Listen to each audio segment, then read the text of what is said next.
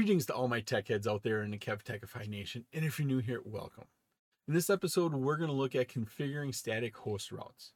We'll be discussing host routes, automatically installed host routes, static host routes, configuring and verifying static host routes, and then finally, we're going to take a look at configuring IPv6 static host route with Link Local Next Hop. This episode is part of my series on switching routing and wireless essentials for the CCNA. I'm Kevin here at Kev Techify. Let's get this adventure started.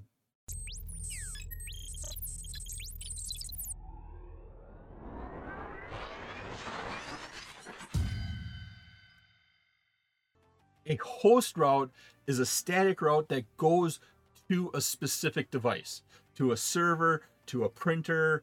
It is a, full IP address. It's not a network address, it's a full IP address. For IP version 6, it has a subnet mask of 32, meaning it needs to match all 32 bits in that IP version 4 address.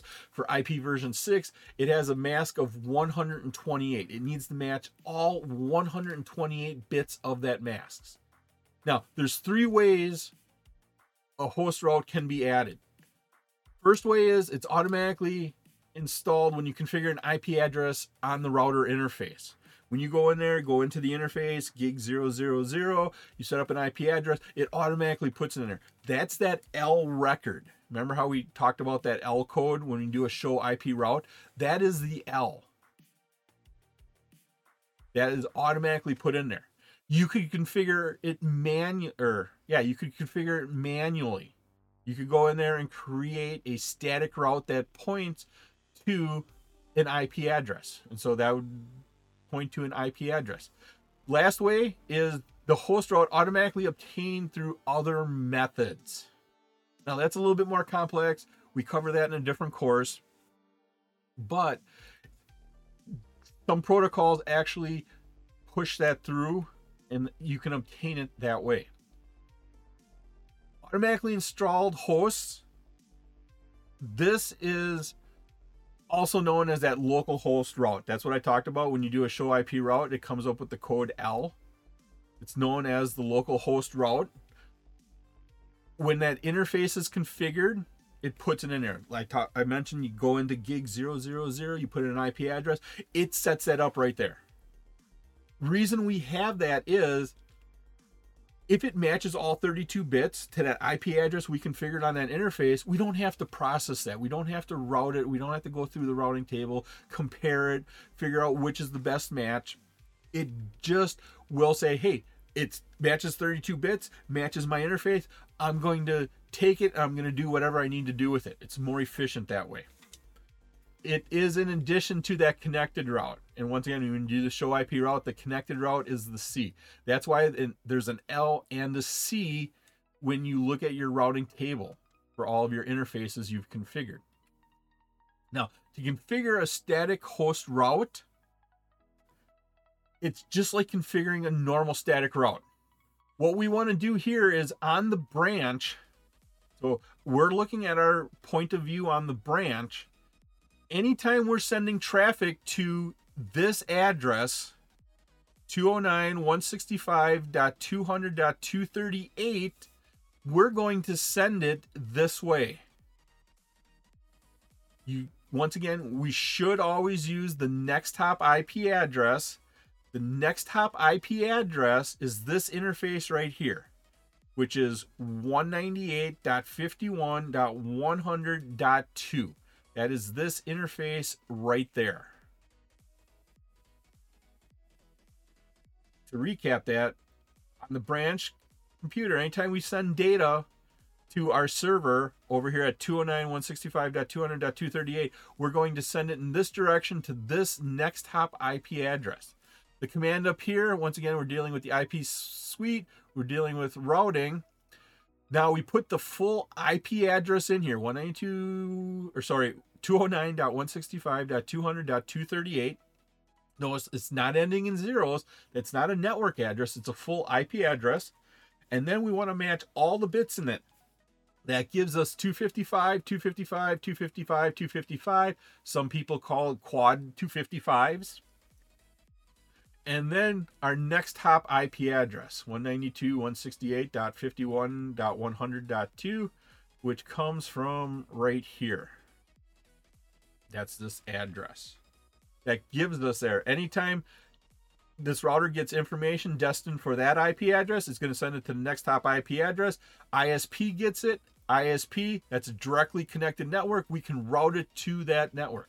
IPv6 works basically the same way. IPv6 route.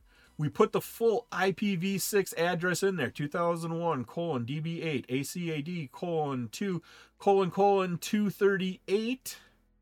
So that's our IPv6 address. And then we want to match all 128 bits. So it's a slash 128. We match all of those. And we put our next hop IP address in there. Our next hop IP address for IPv6 is right here. Hopefully you can follow my drawings. That is this address right here, ends in a colon 2, which is, we put it in there. Wow. That's a drawing. And that gives us the route to a single host. To verify that, we can go up here to just show IP route and begin with our gateway. Down here we have a static route. That's what we did was we set up an IP static route. The parent is a 209.165 slash 200. Classful address is a class C, so first three octets. So we have a parent, but we subnetted it. When we subnetted it, we made it even smaller. And that's why it comes in as a child.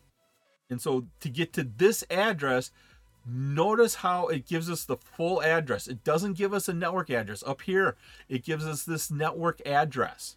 Ends in a zero and it's a slash 30 at the end. Here, we want it to match every single bit. We give it a full IP address. Our administrative distance is a one because it's a static route. And this is our next hop IP address. We can do a show IPv6 route. Down here is our static route we have the full IPv6 address saying we want to match all 128 bits, administrative distance is 1, via our next hop IP address, which is right there. We can also do a static host route in IP version 6 using our link local address for our next hop address. Once again, remember that link local address could exist on multiple networks. So not only do we need to specify that link local address, we also need to specify what interface it's going out of.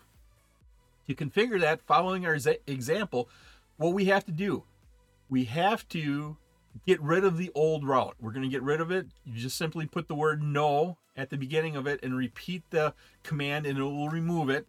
Now we can go ahead and re-enter it. So IPv6 route we put in the full IP address of our server of the destination. We match 128 bits of it. We match every single bit. Then we say what interface we're going out of. We're going out of serial 010. And because we put that um, exit interface in there, we can then specify the link local address as our next hop IP address. If you didn't want to put the serial 010 in there, it could be confused on which interface to send it out because that link local address can exist on multiple networks. Doing a show command here, we have a static route, we have our destination address matching all 128 bits of it, and then it goes out and then it goes to the next hop IP address here, and we specify the exit interface.